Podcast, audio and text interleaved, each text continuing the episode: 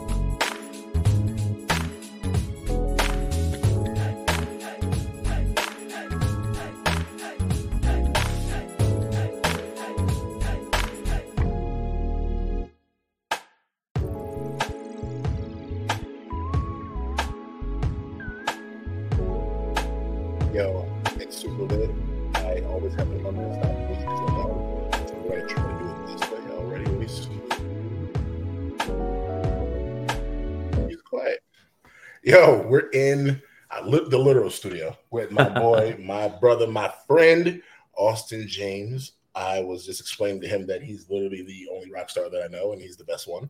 So we're here now. Um, as you guys know, we are on season three where we are talking about self improvement, growth, development, all the things that we need to do. And if anybody knows anything about me, I am a music head. Music saves my life at least once a week. And who better to have the conversation with, with the maestro himself, Mr. James. How you doing, brother? What up, dude? What's up, man? Welcome, Oh, so welcome, welcome to the abode, my friend. I'm super excited. Uh, he's downplaying because he's such a calm and humble person. I'm wild excited because this dude not only plays every instrument I think I've ever seen, but is a musical phenom. Um, help me understand uh, music. Like from your perspective, what is if you have noticed the whole title, I try to be like spiffy with it, songs in the key of me, and I try to be cool. That's dope. You know, I tried that. Tell me what, what does music do for you? Like, how did we get here?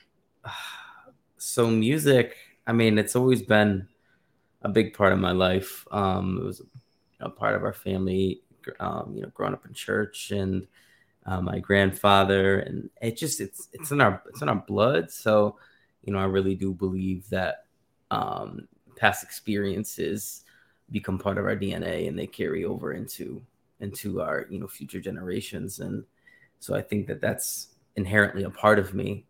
Um, but it was really fostered by my parents, and they made sure that I had access to music lessons and and to musical opportunities in general. Um, and then I didn't really start writing until 2009 after my sister passed away, and that's when I really delved into music as as a healthy coping mechanism and Mm. creative outlet because I didn't I didn't I didn't really have any other way of expressing how I really felt Right.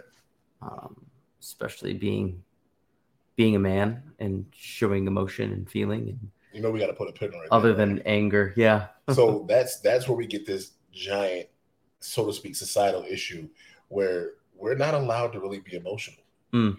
And you know, you hate to see it in the end where a man I was watching a I was watching a video and this vet was going through a hard time and he's about to go do some dangerous things. And just you know, by the grace of God, uh, the cop that shows up is a vet. He's like, bro, I know what you're going through. I know what's going on in your head right now, but you got to stop. And it's like, where were the sets prior to that to help him from getting away from the ledge before he tried to jump off it? Mm, And that, like you said, dealing with such an emotional place in life, music was the only outlet because who wants to hear an emotional man? No one really gives us outlet to be that way. But you want us to be emotional and vulnerable and accessible, but you don't give us an outlet to be emotional mhm, unless it's on your time. correct Yeah, it's wild. Mhm, And I, I think music did the same thing for me. You know, in my my depressive, you know, I call them the depressive years, my teen years. I I deep dived into music so hard. Uh, Red Hot Chili Peppers, Nickelback, uh, just Evanescence, anything I could find that sounded like they knew what I was talking about. yeah I'm feasting on it. James Brown, Ludwig van Beethoven. I'm jumping into everything that I felt spoke to me. Didn't matter what the Yeah. genre is. no at the end of the day it really doesn't if it speaks to you it speaks to you it doesn't matter how it's constructed or presented if it if it touches your life in a in a specific way you you, you got to latch onto it you know So Uh, it's like it's like a uh, what do you call it? What do the thing they throw off the boat? Uh, the little lifesaver. Oh, lifesaver. duh. What is this? yeah Yeah, it's called lifesaver. So it's like you you're clinging on to hope. Where I wish these lyrics were my own words, so Mhm. that I could tell you how I feel. And then in your ins- or instance, they are your own words, so you can tell people how you feel. Yeah. I used to, oh, I say used to because I've definitely felt. I used to write poetry where I felt so alleviated in the stanzas, but couldn't use the words to tell other people how I feel. The paper knew, and the pen knew, but that's about it. And I never got it to a point where I felt comfortable enough to let what's off the paper to other people's ears. yeah That's why I admire you so much because you get a chance to not only write and create your own sound and music and develop the all the things that go with it, but other people get to hear your story. Yeah, I think I, I- I needed to be really open in order to do that, um, because I I was so closed off before, but I had to allow myself that room, that grace with myself to be able to say, hey, you know what? Tell your story. It can heal you, but it can also heal others. So I think, you know, healing healing isn't linear. Healing isn't just um a self-imposed thing it's it's going to affect the people around you so by you healing yourself you start to heal your circle you start to heal the people that you come into contact with and it's with music it's such such a beautiful thing because you know you're performing in front of other people complete strangers Mhm. and you know my music can touch them and then that message can touch other people that they come into contact Right. with so it's this beautiful domino effect um and i'm just i'm grateful that i get to that i get to do that that i get to share my music in that way in that healing way um you know and it's not all emotional music and this that and the other Oh. sometimes it's just it's just pure joy Right. rocking on stage with the band and just you know bringing joy to people um so it's really uh it's a really it's a really special thing that i've been able to um cultivate in my life. So I'm thankful for it. It's crazy that all the things that you said were selfless. And I think that what we miss is in order to really develop and grow as people, you have to be selfless. You cannot take this journey and be a taker the whole time. Mm-hmm. Because what you said, it, the healing, I, I hear it in business. So word of mouth gets you far. People, let's say people in my circle know you because I've said it. Like when, when you came and played for the wedding, I told my wife when we first got engaged, Austin's playing. I didn't even ask you yet. I just told her Austin's playing. What do you mean? I said, I got songs. I know he knows them. If he doesn't, I know he can figure it out. Austin's playing. She just looks at me like, who's Austin? I was like, huh, you don't know. and I went on this like whole rant real quick because it's like people like I would say people like us who are artistic and find that safe refuge in artistry, we have to be, you know, cheerleaders for each other because yeah, it's it's cool to put it out, but like you said, the healing starts happening when other people hear it. Mm-hmm. And it's like it begins to emanate through your, your social circles and it goes around and people start getting put on the let's you know, people put you on the music before, like, oh, I, I, did, I never heard of certain things. And I'll have a friend put me on. Someone put me on the Eminem when I was a kid. Mm-hmm. And stand to this day has a very tender spot in my heart. That song, I know word for word, bar for bar, and it did something in a time that therapy wasn't doing, conversations weren't doing, um, friends weren't doing. So now that I'm not there, if I hear it on the radio, I'm much rather block out everything else and sing bar for bar. Let's go, because hmm. it, it, hits a, a, a homey place. And I think that, like I said, in order to really heal and be who we're supposed to be, we can't think about ourselves solely. No, because if you're if you're gonna be selfish, why exist?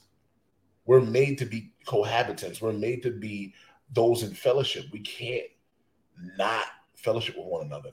So why not do it the best way by making sure that the community is healing too? Yeah, I mean, it really does take a village. We need we need community. We need people that we can that we can trust and lean on. I mean, if we don't have that, and you're trying to traverse life by yourself, I mean, God, that's just that's a difficult thing. I I, I wouldn't want to do that, and I think these days there's so many people that are lonely and I and I fall into that category sometimes and not lonely in the sense that oh I need another person. It's lonely in the sense that where's where's that community? Because you feel it. You feel yeah, the need for the community. yeah. And he like yo but where so it's like it's almost like being that person with the imaginary friend. I can see them. Why can't you see them? So you feel the the draw for community. Where are you I was in the bank the other day, and actually it's happened like three more times while I was sitting at my desk, and I'll just look up. I'll say, not to be too personal, do you have ADHD? And they're like, yeah. I was like, oh my god, I love you, thank you. And what we'll, we'll forget what we're doing business wise and just vibe. And the lady yesterday took such a deep breath, and we did at the same time because we call them normies. Being around normies and have to code switch for people that don't understand how our brains work can be exhausting. But then when we run into one another, it's oh hey, the community like it's the draw like oh my god, oh, I feel so much better.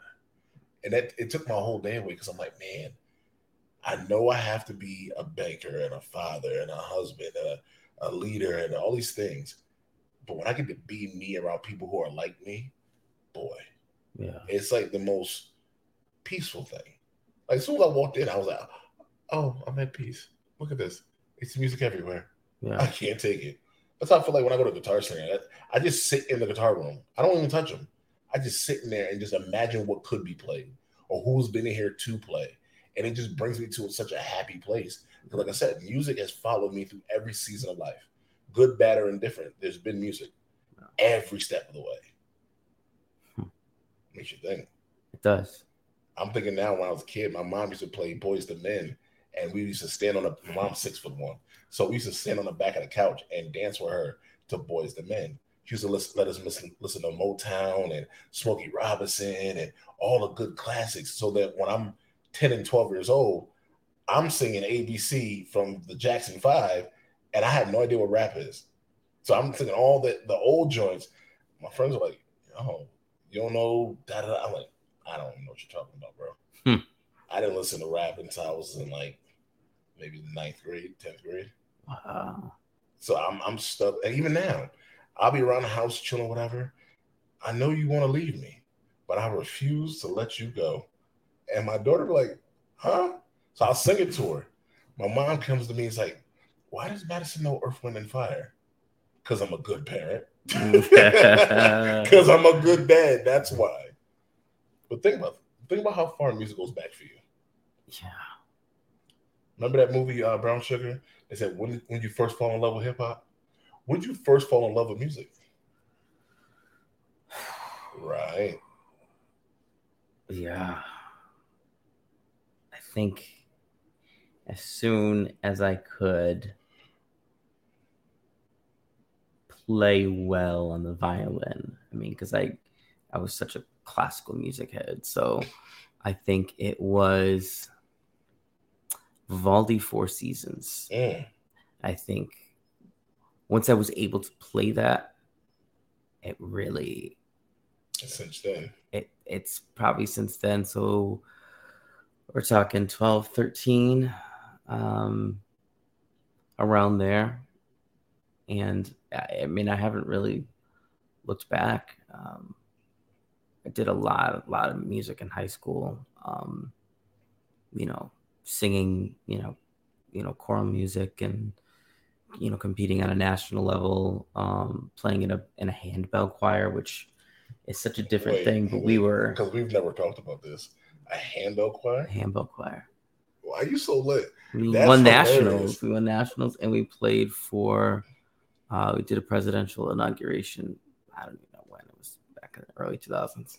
Um, Um, a handbell choir. Yeah, that was incredible. That was an incredible time. Um, so, yeah, and then I got into college, and it was, you know, I was missing, I was missing music. Uh, so I tried out for an a cappella group, um, voice, IC Voicestream when I was up at Ithaca College, and I got in, and we did a lot of. Said he was so cool, and then, you know, when I after I left college after my sister passed, I um, joined a band called Blueprints of the Heart, and we did a lot, a lot of shows, a lot of playing, a lot of, a lot of touring. We toured Europe, um, and you know that's when I really started to songwrite. Um, and then, you know, life happened, and and and I ended up, you know, writing my own music and assembled a group of guys and you know went through some different iterations but you know now we've kind of landed here and we've been all over and we've been on tv and we've been just it's been a it's been a ride but at, at its at the core of it all it's it's it's all music it's All it, really it's journey. really been the the key driving factor in my life has always been music. It's my constant. Even before, you know, I had my daughter, it was just music was my constant. It was I see, that's the thing that I think that we miss. Music is such a subtlety sometimes that we forget that life has a soundtrack. yeah. And while you're talking, I was thinking about if you ever go back to the Forrest Gump movie, and every season of his life, there's music playing through every time the season changes. And because we're so focused on the season, we don't notice the background music. Where my mind works the other way. I heard the music first and then watched the movie. So it's like every season, like you said, every season I can remember, there was a song there, and a song that I memorized, and a song that that I played as loud as my speakers would go, and I played on repeat. You ever you ever played a CD so much that it burned through, so now I can't use it. I have at least Couple. you know I had at least five CDs that I burned straight through because I played it so much. I think my CD player stopped working because it was like that's a stand lyric. I just thought about that. When you when you just put the headphones on and melt away, when you just like I used to get on a city on a school bus, and I was the first person on the school bus, and no one knew what I was going through in my head. Like, bro, I don't want to be here. I don't, and I'm not talking about at school. I don't want to be physically present. Mhm. I'm like, yo, I'm just gonna put this on and let it rock. It's what 6 a.m. I don't get to school until almost near eight. So I'm the first person on the bus, back of the bus, listening to tracks over and over and over and over. And it happened in the best school. And the same thing in school. I'm I'm in the band, but you know we want to come to competitions. I can't read music to save my life, but I know where the music goes. I played uh, what the bass drum, the crash cymbals, and I was supposed to play the guitar, but that's a whole other story. so I, I couldn't read music to save my life. I remember at competition and I had the sheet music out and I made it look good. My instructor, you know, rest in peace, Mr. Santinello, one of the most influential people in my life. Um, he didn't care that I couldn't read. He knew I knew where the crash goes. I could like we were playing Pirates of the Caribbean. I know where the crash goes. Yeah. I just don't know how to tell you on the paper where it goes. That same competition, we do something funny. So the guy and the rest of the percussion guys, I'm like, listen, we already won this. Can we have some fun? They're like, what? I said, we're gonna play Busta Rhymes uh, Touch It in the middle of this song. We just gotta slow it down and we can free. He was like, I was a senior, so they're not gonna tell me no. I'm like, bro, we're gonna play, we're gonna play Busta Rhymes. Just follow me. As soon as you hear me hit the bass drum, go with me. Was like, Mike, you're not really about to do this. I said, why? We won already. Like, we killed everybody here. Why not have fun? Do, do, do, do. They was like, oh, he's really playing. Let's follow him. And we made it seem as if it went to the part of the song because we didn't make it so abrasive that it clashed with the music. Yeah. My instructor's face is just like, y'all all in trouble. But that was fire though. Because mm-hmm. he was what 25 at the time. She's like, yo, you guys are all in trouble. Get back on the bus. But that was fire. One That's of the most great. defining musical moments ever. That's just, a good one too. Yo, it was so weird because again, the ADHD, I'm not sitting still during band practice. I gotta find something to do. And it just it reminds me that music has been something that can't be prescribed. Yeah. Like, you know, they're, they're ready to put you in all kinds of pills for all your kinds of your emotions and stuff. Music can't be prescribed. You fall into music. You you walk past a coffee shop and you hear a song that you didn't know. Um, oh, I love this one. Lifehouse, You and Me. Oh man. I love that song with my soul. But it was on Smallville. That's right. I was watching Smallville and I was like, what is that? LimeWire was a real thing at the time. When on LimeWire, I gotta find this track. And I was like, this is the greatest song I think I've heard in a long time. I need this. God, I remember that episode too. Yeah, that's wild. That, that triggered that triggered yeah. some nostalgic memories, man. Yo, because that's how I would find music. I would find music based on where I was. My mom and yeah. dad get divorced, and my dad played Carl Thomas. Um, Wish I never met her till the tape stopped working in the truck. And I'm like, yo, this dude's really. My dad wasn't a. Oh, my dad was a crier. He was a, a waterhead, but you had to push him there. Yeah. So he's just riding around the streets of Hartford, rewinding the tape. And I wish I never met her uh, at all. And I'm like, oh, he's talking about my mom's. Wait, you wish you never met my mom. I wouldn't be here, sir. I could have focused. But when you when you caught a glimpse and look over at him, he's going through the motions like, man, my shorty left me. I'm going through that, da, and it's all music. There's no word. We didn't speak about anything. There's no words. Just Carl Thomas in the background. I'm gonna say, yo, this is this is it. This is what music means. And then then uh to this day, my mom's favorite and only favorite rap song, uh, "Dear Mama" by Tupac. Hmm. And hmm. I rem- I remember the year, bro. I kid you not, one of the most life changing uh, travel experiences. I ended up going to St. Louis for my. I was in the fifth grade. I don't know what birthday that was 10, 11, whatever. And my older cousin Toya puts me on to Tupac Shakur. I was like, who's Tupac? She's like, who's like she had a moment. She's like, who what do you mean who's Tupac? She was in the back room, pulls out Tupac's greatest hits. And when I say my jaw hit the floor, what uh what's happening? Hit him up. Hail Mary, dear mama, uh I ain't mad at you. Uh hold uh keep keep your head up. There was so many tracks on that, and it was a double disc. And I'm just like, on one side, I'm feeling like somebody cheated me. Why didn't no one tell me that Pac was a slit? And the other side, I'm like, I don't think my mom's gonna let me listen to this when I get mm-hmm. home. But you discovered it when you needed to. That's the thing about music. Oh yeah, definitely. It shows up when you needed to. Yeah. Cause there's still stuff even now. I remember listening to your album And I told myself I'm gonna sit here because I fidget through albums. I'll I'll skip it because I, I want to know what the next song is. So I said, no, I'm not gonna touch it. My wife hates it because I do it during movies too. I, will speed the movie up because I'm getting bored. And I said, I'm gonna sit through the album. I'm like, oh my god. I said, yo, is he painting with music? Yes. That's the whole feeling I had the whole time. I felt like you were painting a picture with music. And then I got stuck. That's pretty much it. That's cool. That's cool. Good lord. Yeah. That rainwater. That rainwater. Tried to take me out of here, man. I know. I'm bad, Joe. No, you did you order this rain? Uh, no, I didn't. We needed it, bro. You know, I almost died on the way up the stairs. I'm like, yeah, okay. Um, I don't have insurance for this. I'm carrying all my most expensive equipment.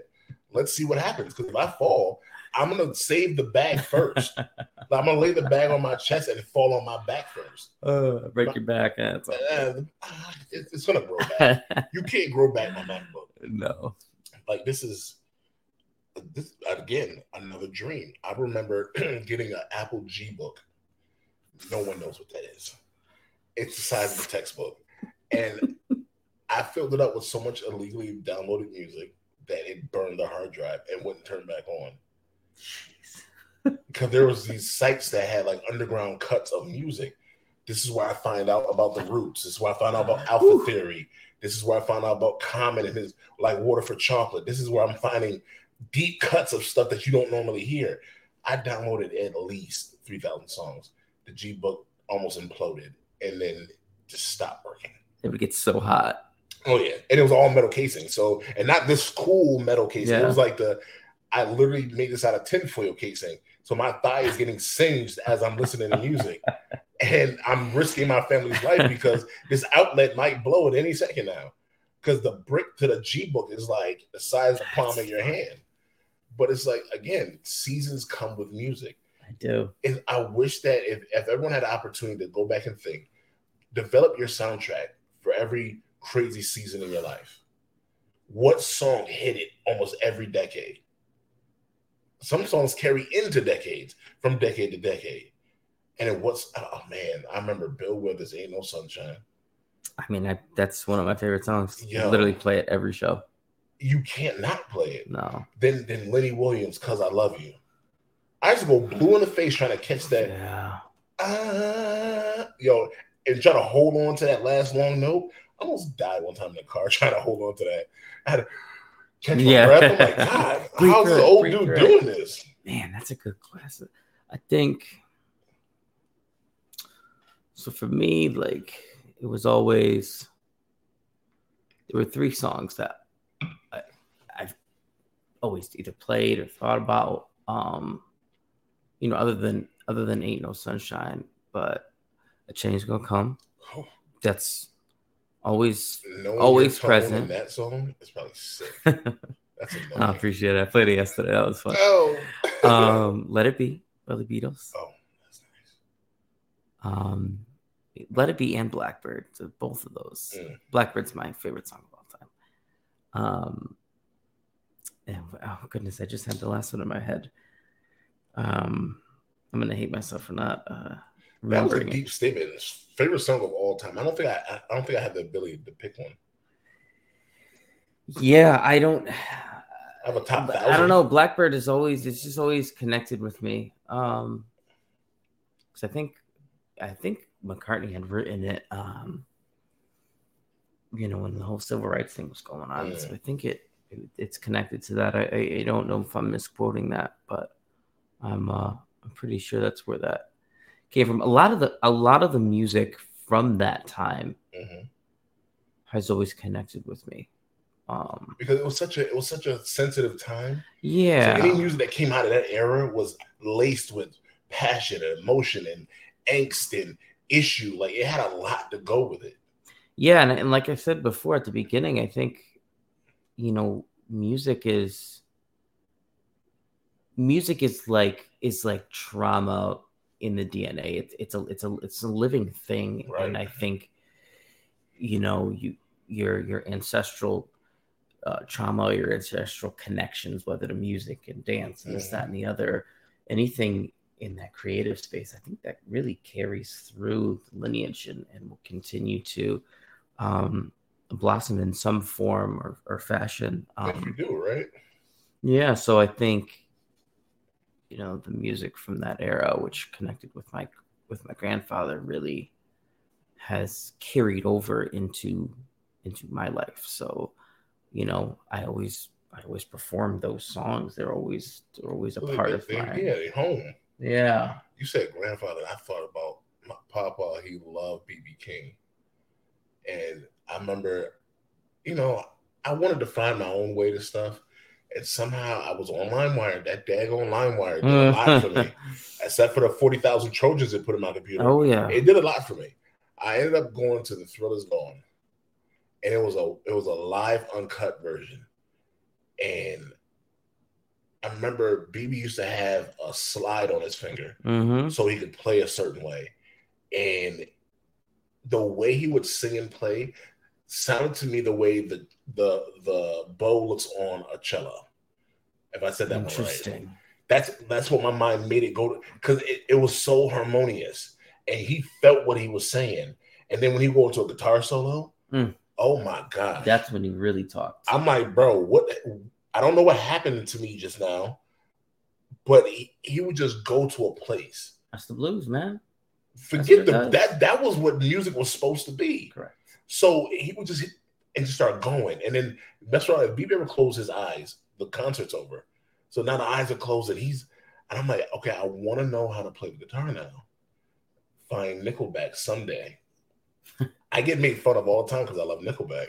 Hey, and that song i don't know what the song oh uh what's that show that used to come on mtv trl oh my god. it was on trl one day and i'm like someday oh mom can i have a guitar for my birthday i still have my guitar from i got that birthday No way. that's my baby. We, we go through a lot of issue. we go through a lot of trauma, but the guitar is always with me. And I just remember, dang, it triggered so many thoughts. Music has really been my best friend for as long as I can think. And I always go back and start. The first time I hear When Doves Cry, Mm. First time I heard Purple Rain, the first time I heard Dirty Diana, uh, a lot of the first, I'm like, why do I even go to school? Why can't I just do this? Not that kids stay in school, not that I'm Stay saying not school. yeah, stay in Stay school. But when I heard certain things, I'm just like, yo, what is this? It's transcendent. That's, what the it is. So we're you know you know how to do it at the barbershop. We're, we're back there arguing, and someone brings up the the conversation with Kanye, and I said, wait a minute, I'm I'm forewarning everyone. I love Ye with my whole heart. Be careful what you say, because I will fist fight you over Kanye. And they're looking at me, and I'm like, no, I'm not laughing. I'm serious. I will fight you over Ye. And we started talking about the difference between a uh, rapper, a composer, and an artist. And I said, Ye starts on this side of the spectrum. He's an artist. Then you look at people like Pharrell. He's an artist. You look at people like like uh, Prince. He's an artist. He encompasses the whole thing. Where then you have people who are like Dr. Dre. He's a composer. He does well to put stuff together. But I didn't really care for his lyricism. But his beats, fire, untouchable. But he also wasn't the full gambit artist. You weren't getting a bunch of artwork out of him. I'll never forget the interview. Kanye says, I'm Andy Warhol. I'm Walt Disney. And I thought he was tripping at first. So I stopped and thought what he talked about. Andy Warhol was way, way beyond his time when it came into to the artistry of things. Looking at Kanye from then to now, he wasn't wrong. And I'm like, that's even if I don't play an instrument or you know, I, I think I can sing sometimes. I want to be that though. I want to fully encompass my purpose to such a degree that it's synonymous with my name. You can't say Kanye and it, it doesn't trigger a beat you heard or a song or a riff or a melody or some artwork that he did or somebody he worked with. You can't Yeah. because his purpose is synonymous with his name. That's what I. Anytime I introduce, and, you haven't been in the room when I introduce people to you, I say your name as if it's one name. I'm like, yeah, I'm Austin James. I say just like that. They're like, that's his. Like, that's his name. Just go with it. And the joy I think they see on my face, they don't know what to do with, because I get a kick out of people who do what they're made to do. Not people who pretend do the nine to five thing. I get so much joy. Like my mentor, she's a leader. That's just what she was supposed to do. I don't care. We're sitting at a dinner table. Vision's always just coming out. I was like, yo, she's in her bag, and I love it. Yeah. So when you find people who are doing what they're meant to do, it gives you a little hope. Like I may not have found it just yet, but I podcast and I do photography and I cook and Yeah. and all this. I, these are gifts that are leading to the purpose. I haven't found the purpose yet. So then I'm like, man, when I get to see people in a bag, I think it was either a wooden tap or was that the brewery or one of these. Honestly, scratch that. It was the wedding. Because I was supposed to be looking at my wife and I was listening to music the whole time. Sorry about that. That was all your fault. Sorry about that. I'm definitely supposed, I'm the groom. I'm supposed to be paying attention. And I'm just like, she comes starts coming down the aisle, and I can hear you in the cut. And I'm just like, he did exactly what I wanted him to do, and I never told him what the plan was. That's what was supposed to happen. My cousin just texted me about you the other day. Yo, what's your boy that was over in the in the corner? I said, what corner? Uh, at the wedding, he was in the cut. Oh, Austin James. And I say just like that. I respond just like that. I was like, yeah, what about him? He's like, yo, I might need him for something. I'm like, just let me Send know, it my way. Let me know, bro. I- Send it my way. I got you, no problem. but it's like it was astonishing because, like I said, I had full confidence. I told him like, even if he doesn't know Shania Twain, which I'm pretty sure he does, I know he's gonna figure it out. And if he doesn't figure it out, he's gonna make it his own. Like my brother sings like nobody's business. I give him the song um Real Love by Eric Benet to sing when we got married the first time. Yes, I've married my wife twice. Back off me. So he he doesn't know the words. And I know he doesn't know the words. Other people don't know that he doesn't know the words. I do. I was raised with him. I know him. I know you don't know a single word in this song. So he gets the mic, the background vocals come on, the music come on, and he just riffs and runs through the whole song with the words that he knows, which are real love. And that's it. hey, And had the room jumping. that's what's up. but I know that you don't know the words. and that's when I'm like, yo, artistry is his bag too. The way he gets dressed, the way he puts things together, the colors and the combination and the contrast. And it doesn't seem like it's laborious for him. Because that's your bag, sir. You're an artist. Same thing with you. I watch you zip around here and plug stuff in and do stuff, and I'm like, I'd have been overwhelmed in the first six seconds. and then I'm just like, this I'm in the I'm in the inner courts of someone in their presence. Like I would pay to sit here all day and just let you do what you do. Like that's not that's not like a blowing smoke. I get so much joy out of going like to coffee shops and knowing that other people are being creative around me. yeah. It makes me feel better. Even if I have nothing to write today, I can hear you typing. I can hear you humming. You're editing pictures. I can feel the creativity in the room. It's cathartic. It is. You're in you're in a creative you're in a creative space and it's creativity is supposed to be freeing and it's supposed to be magnetic.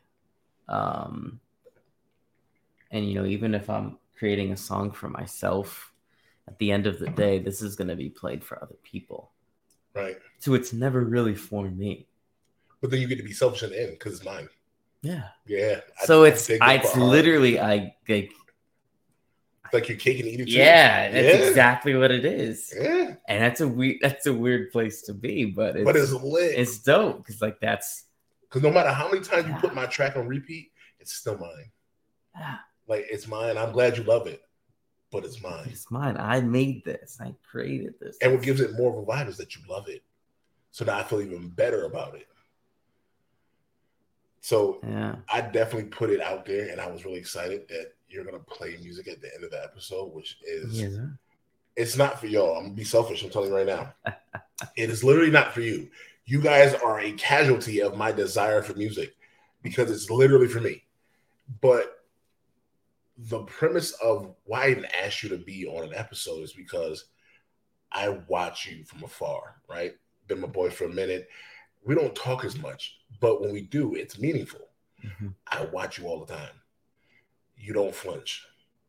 You are high integral when it comes to doing stuff. And you ain't no punk, which I love. y'all wouldn't know, and I'm not even gonna speak on, but y'all wouldn't know the storms this man knows how to navigate. And you never, you never punk up. You show up, and I was like, man. And then here's the part that gets me. You'll say something dope. Oh, here's my tour dates. Here we're going, and I'll text him, "Yo, bro." He'd be like, "Yo, bro," and I'm like, "Oh, he answered me." Yes. and it sounds so dumb, but I'm a lover of people, especially when people get to triumph when the world thinks we shouldn't. Yeah. The first time I think I was in Rhode Island. Oh, I was, yes. I was in Rhode Island in a pub, and I look up and there's a commercial playing. I say, yo, that's my boy on the TV. And I got, I'm at a business meeting. I stopped talking business and I'm grinning ear to ear. I'm like, that's my boy on the TV. And we're in a whole nother state. I think I messaged you like, yo, you got a commercial, bro? he was like, yeah. I'm like, why are you so lit? like, why are you this cool all the time? Come on, you got to give us some depth. As matter of fact, I want to hear the creative process because I know for me, in order for me to write, there's certain things I have to do. So, um, for you guys know me on this podcast, I'm a preacher. I have to preach tomorrow, and my notes aren't ready because ADHD people thrive under pressure. So my notes will be ready at 11:46 tonight. I'm writing my notes. I know I can't write my notes unless there's something playing in my ears and I can't hear anybody else. I'm comfortable, I'm fed, and I'm calm. Yeah. That's the beginning of my creative process. And then I have to listen to the internal voice. I can always write something that would appease the assignment, or I can write my truth. I don't like faking it. What's the process?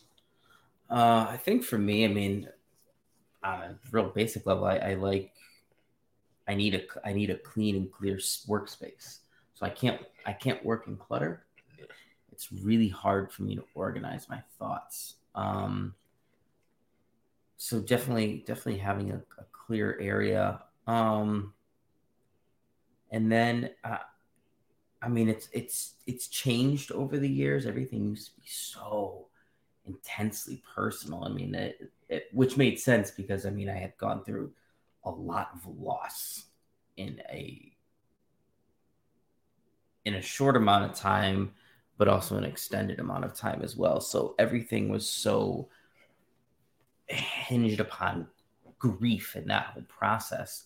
And I think once once I healed enough to um you know, right beyond that, it was writing about not just my experiences, but what I saw in the world and, and other people's stories. And, and um, I was able to really have a more holistic approach to songwriting. And then where I'm at now in this current season is, is a lot of collaborative writing, which has been incredible for me because, you know, I, I don't have all the talent. I don't have all the skills and all the words and all yeah. the music and all the answers. I need help. Mm-hmm. And um, I've been able to work with some incredible people and create songs that would they wouldn't be at the level that they are. And I think that's that's a that's a natural trajectory for where I want to be in my music career, you know, taking that next step and really being on that national and global stage, I think you need you need collaborators um, to take you to that level. And um, you know, it was not that I've had issues with, you know, with, with being out front and, and, and proud and this, that, and the other. It's, it's nothing to do with that. I think it was more just being hesitant to work with other people because of the intensely personal nature of my songwriting up until that point. But once I was just like, dude, I just let me just do it. I just I'm obsessed with it now. I love working with different people, whether it's out in Nashville or, or, or up here, or you know, with with with artists, you know, artist friends overseas, whether it's a Zoom session or an in person session. Uh, technology is pretty amazing now with that. Right. But you know, I get to I get to collaborate in that way, and and and through that meet a lot of really amazing people, artists and writers alike. Um, so whenever I do go out and travel and you know tour and stuff, I can connect with these people in person, and and it's just a it's a really it's become such a beautiful thing for me. Um, so that's you know the the the new album that we're that we're working on. You know, there's a lot of I mean, almost everyone is a co-write. I mean, one of them was with one of my 13 year old student who's a guitar. He's a guitar virtuoso, but we've been we've been doing voice lessons for about a year, which has turned into these really incredible songwriting um, sessions. Yeah. And he's played shows with me, and and we're starting to really capture this cool chemistry. But you know, people people poured into me when I was starting out and they've continued to. So it's important to me to be able to pour back into them. And my uncle, Thanks. my uncle taught me to always pay it forward. So that's that's really important for me. So I'm paying it forward, and he's not the only one. I have a couple other students that um, have played shows with me, uh, you know, over the last over the last couple years, and it's just it's been incredible to see their growth too, and it's so satisfying. Um, and, and being able to write music with them. Mm-hmm. Like that's an incredible, that's a really incredible thing. That means your reach went full circle. Exactly. That the teacher was teaching a student. Now the student is excelling at such a rate that you can now enjoy that space. Correct. Yeah, I dig it. It's a, it's a, it's pretty cool. It's pretty cool to be able to foster that. Um, and it feels good. I'm pretty sure it does. It feels really good. Um, so I'm just I'm thankful. I'm just I'm really thankful for the for the journey, and it hasn't always been easy. It's been hard. You get taken advantage of. You get stiffed. You get really beat down. Um, I want to put a, a pin right there. Let me just I want to look into the camera when I say this. Don't have Austin call me over one of y'all. I think there was a situation that he doesn't even know how ready I really was. He had posted something in the most calm and professional voice about something that happened, and I texted. I'm like, bro, what's good? What's going on? He's like, nothing, man. You know, he's still being so calm. I'm like, no, no, you're you're doing all the talking that I don't need you to do. Tell me what happened. and I think that you had at least had some virtue to know maybe I shouldn't say that out loud. don't. Because it, in my mind, this is how I, I behave about my community. It's not always about the blood that you have, but the blood that you share if that makes sense. My family has never necessarily been kinsmen. It's people I run into that I know, oh, you're part of my tribe. Come on. You belong over here with us. And I, how my friends would say, I collect people in a family. Mm-hmm. Your chosen family. Yeah, always my chosen. I yes. randomly collect people. Come here. You're with us now. And it comes with a, a, a uh, Tony Soprano type of protection where I'm just like, bro, don't have Austin call my phone because y'all mistreating my boy. Because I'm it's yo, black Tims and black hoodies. Like, let's not do this. Black Air Force One energy. You're, you're, yo, listen, because I'm we coming through. Go. Like, I need an address and a person, and then throw this phone away. That's it. Because it, to me, the one thing that bothers me the most is we don't appreciate the opportunities that we're afforded. Every yeah. person you run into is an opportunity and not in a transactional sense, but everyone has something to give you, whether it's knowledge, love, wisdom, consideration. But we mistreat it because we see it through our broken perspective. And it bothers me because you never know what you could have got out of that. Yeah. When people mishandle me, I'm like, bro, do you do you know what kind of time I'm on? I give you anything. My wife would tell you I make friends out of nothing mm-hmm. because I love people. And I, yo, if I got it, you got it. What we doing? Let's go. I'm one of those types that you can literally just call me up. Man, I need this. Yo, if I got it, let's do it. Simple, simple enough. Because I believe in community. I believe that when I show up here, not that I am expecting anything, but when I show up here, the community shows up there. Yeah. I know there's people I can call now. Like eh, something happened the other day where it almost got sticky, and I knew who I could call. I called these two gentlemen. I said, "Yo, meet me here." no questions. They're like, we're on the way. Remember that that that uh, scene in the town? Ben Affleck comes in and says, "Yo, we got to hurt some people. We can't talk about it." My man uh, looks up, like, "Yo, whose car are we taking?" That's the kind of vibe I'm on. Like Yeah. positive or negative, Yeah. whatever we got to do. Like let's. I believe in the goal of the collective. It's not just about me. If I'm great and I took no one with me, am I really that great? Am I really that great if I took no out of all the people I met, I didn't I didn't take anybody with me? That's crazy to think about. Yeah. That's you wasted your life. Yeah. If I'm taking nobody with me over the course of I've been writing poetry since I was 12. So 21 years of writing, and my my words have not affected anybody, and I'm not showing anybody an outlet or a means to do anything, then why am I writing? Yeah. What's the point? I've been an over talker my whole life. This is why I have a podcast. But if if my pod is not sparking conversation or giving something for people to think about, these microphones mean nothing. It's a waste of time at that point. Yeah. But I, I sincerely believe that community is how we make it. Even if you want to look at politics and society or whatever, community is how we make it. You don't have to be in agreement with everyone's everything. Yeah. But because you're a human, I gotta let you live. I don't have to agree, but it's your right to live. So I gotta let you rock. I can't impress upon you anything I want to do. Now, if you ask me, I'll tell you. Anyone who knows me, I don't go around Bible beating people. But if you ask me questions, I'll tell you. Yeah. Say less, all right. But I owe you the respect of a human to let you live. And whatever the course, whatever the journey is, let me help wherever I can and then move out the way. But I definitely, I definitely, definitely, definitely think about community a lot. Yeah. Like it's on my mind a lot because there's so many people out here that are lonely and that are hurting and that are sad, and they really only just need someone, just, not even to listen, be in a room. I had a friend, she used to get really bad anxiety attacks, and at one point, because I do deal in uh, mental health for the last what 13 years, I knew what to do technically. And then something dawned on me: stop talking. So one day she's going into real bad. I went and I put her in her room, tucked her in, and tucked her in the car. I laid on top of the covers. I just laid there. Didn't say anything. I just Yeah. laid there. And having someone present eased anxiety. Mm-hmm. I didn't coach her. I wasn't trying to tell her what to do. Nothing. I didn't wasn't touching her. Just I laid there. And once you heard the the breathing slow down, Yeah. I'm like, yo, you hungry? I mean, I can eat. Say less. I'm in the kitchen. I'm burning the kitchen down. And I come in, feed her, and then I leave.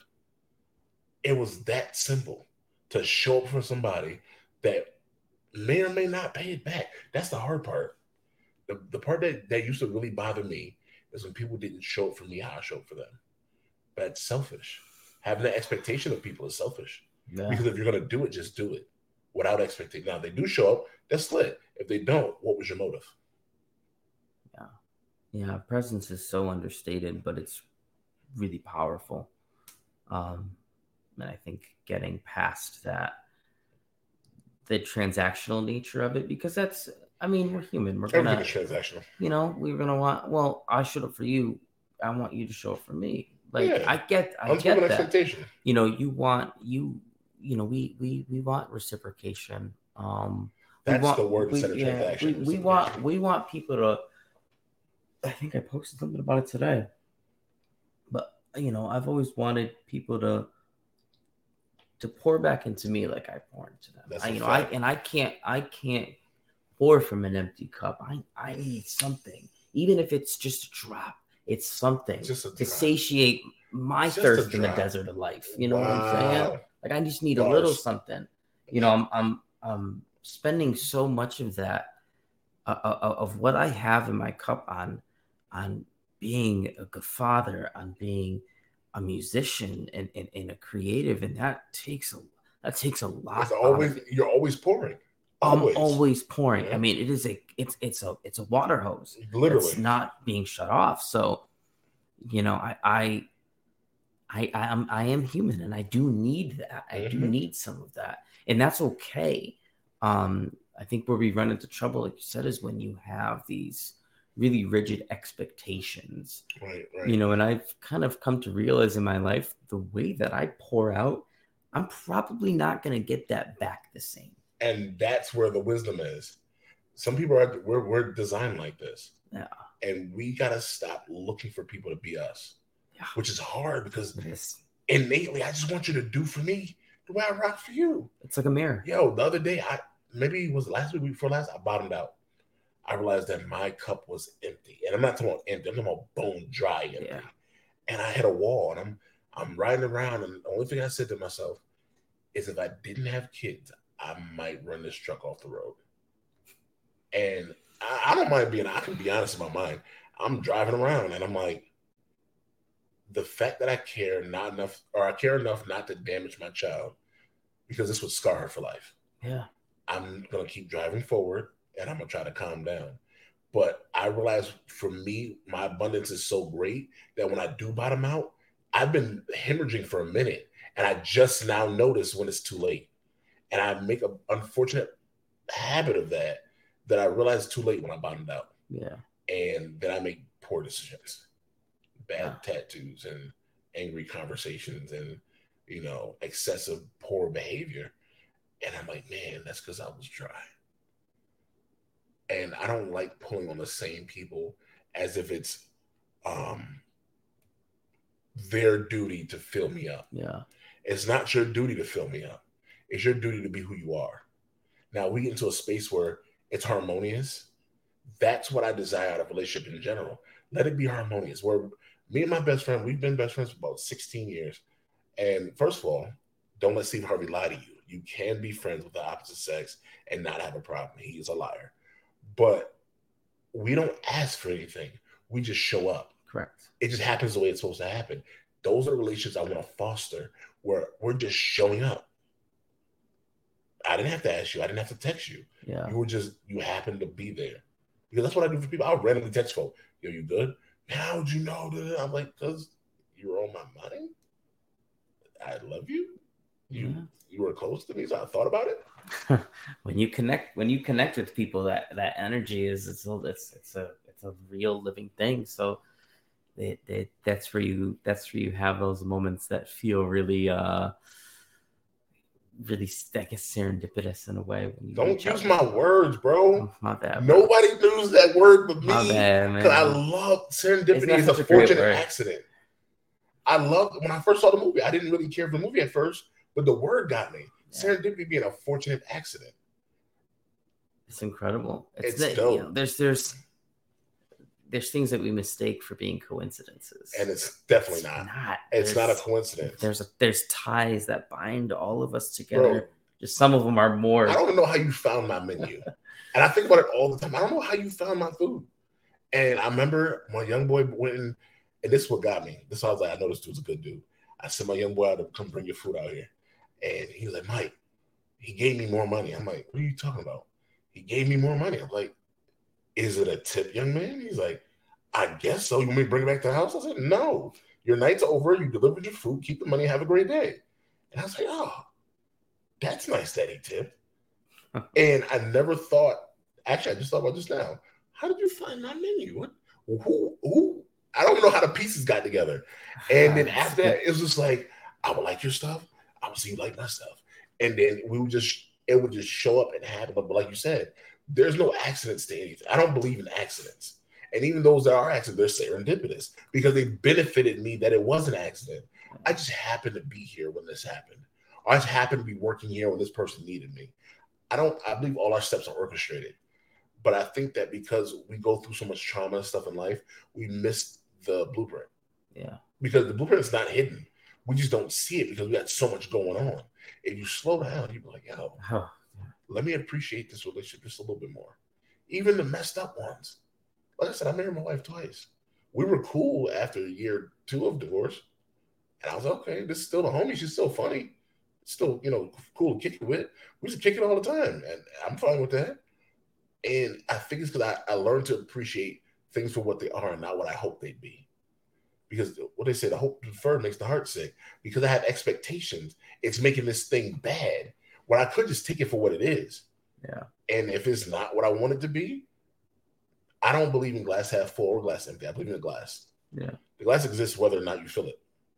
It is what it is. It sounds negative, but it, hey, it is what it is.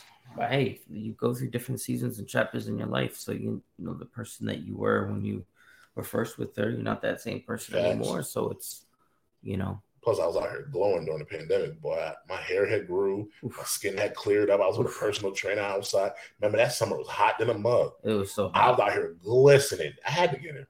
You know, she's seen, she's, you know, she's seen the mm-hmm. kid. You know, I was like, yeah, yeah, yeah. No. And then that's listen, I, when she starts seeing, I, I use it as a, a a dust off the shoulder card when I had you pull up for the wedding because she sings and hears in perfect pitch, so she's very particular. And then my brother-in-law, great musician, so they're particular about music. I say, y'all, y'all cool or whatever, but I got Austin James. Y'all don't know what I'm packing.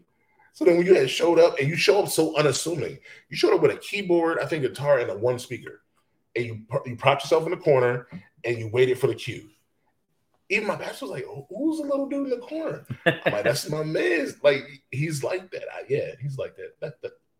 I use it as like a. I got these connections because my life is so random, bro. Wait till you see season four. My life is so random. I meet such great people accidentally, and because I'm authentic, and I, this is a note that I wish more people would take. Just be what and who you are. Even the, the, how Clint Eastwood, good, bad, and ugly. Just be what you are. yeah. People will decipher you the way they need to. But when you put up a front and you try to fake, fake something, you miss the opportunity of someone appreciating your authenticity. Yeah, and and you may you may connect initially, but you know, What did they connect to? yeah, exactly. It's gonna it's gonna fizzle out, and you're gonna lose people. And they be like, wait, life. so this is what you're really like? Oh, man. I don't want to do What happened to the dude at the bar? Like, yeah. it's the charisma. You're here being depressive and just reading. What's wrong with you? so I tell people, I'm a bag of wet cats. You got to pick what day it is and run with the. My closest friends know, don't ever expect me to be one way. Hmm. I will always be loving, but never expect me to show up how you first met me Yeah. because we don't know what today is. This happens to be a creative day. Listen, so I, I definitely you got lucky because I was going to spring uh, song association game on you, but my producer tells me that I need to keep my episodes less than a certain amount of time. So Okay. it's showtime. It's showtime. This is Alright. like I told y'all. This is not for you. This is for me. You just get to enjoy it. The musical stylings of the one and only Austin James. Let's see. What's an appropriate one? Okay, so yeah, yeah, you know, you know me and my whole message, you know, mental health, this, that, and the other. But um, you know, this one's this one, you know, I don't really talk about what my songs are about because I want people to formulate their own thoughts about them. But this one in particular was is is important because you know we had talked about community and and needing to lean on people, um, especially when your cup is empty, and and that's really what this one is about. And um, this one's called "All Fall Down," and it is on um, our 2021 release called "Colors and Changes," which is on Spotify and iTunes. My personal playlist. But yeah, the, the, the plug.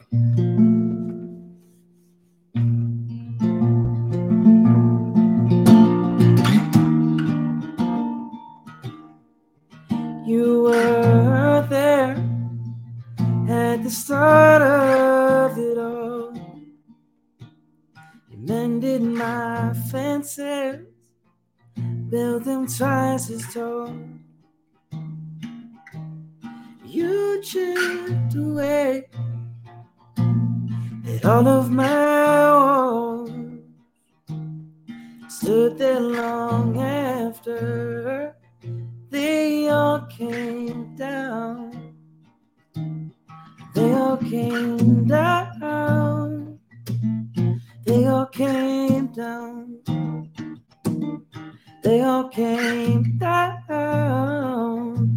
They all came down. We gotta find our way through another typical story where we all fall down. Not this time around. Not this time around.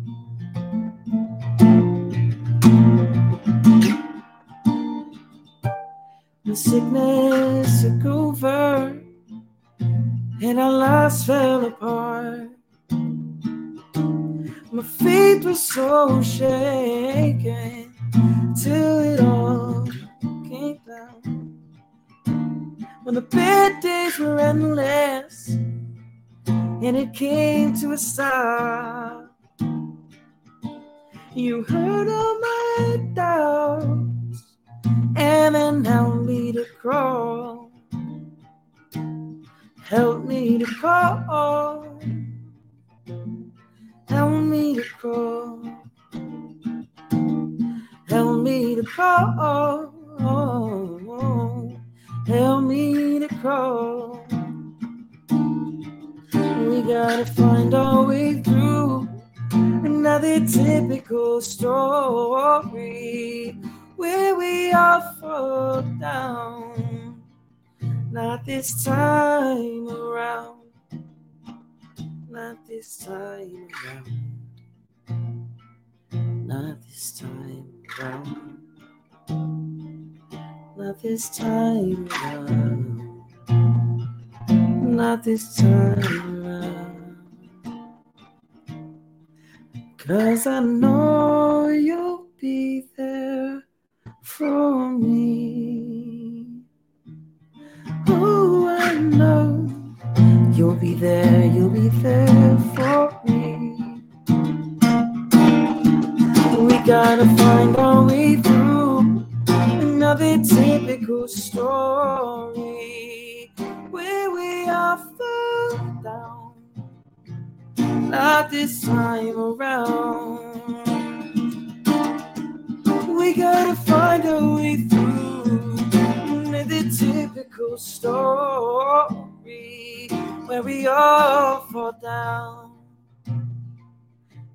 this time around.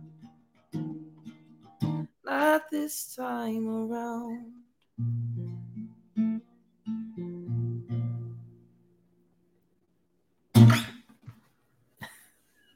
So I guess I know what I'm listening to on the way home. Because as he said, shameless plug, we definitely have the album on Spotify, Apple, uh, I will send you the link if you need me to. The link will probably be somewhere. Um, I was trying to do it quick because I'm sitting here.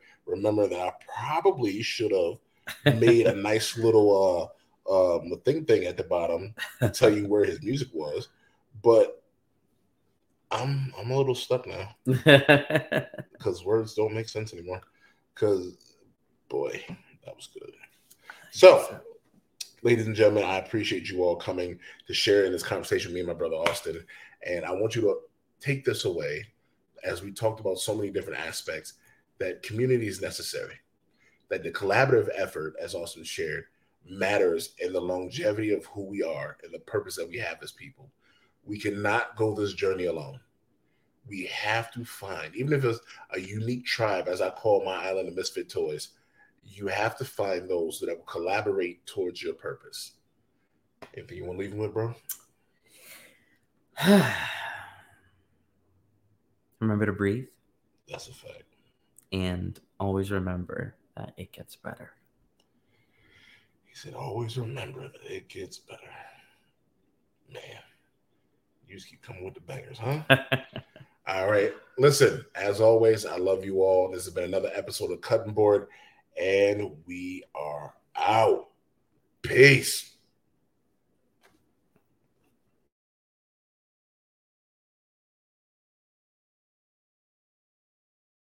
Hey.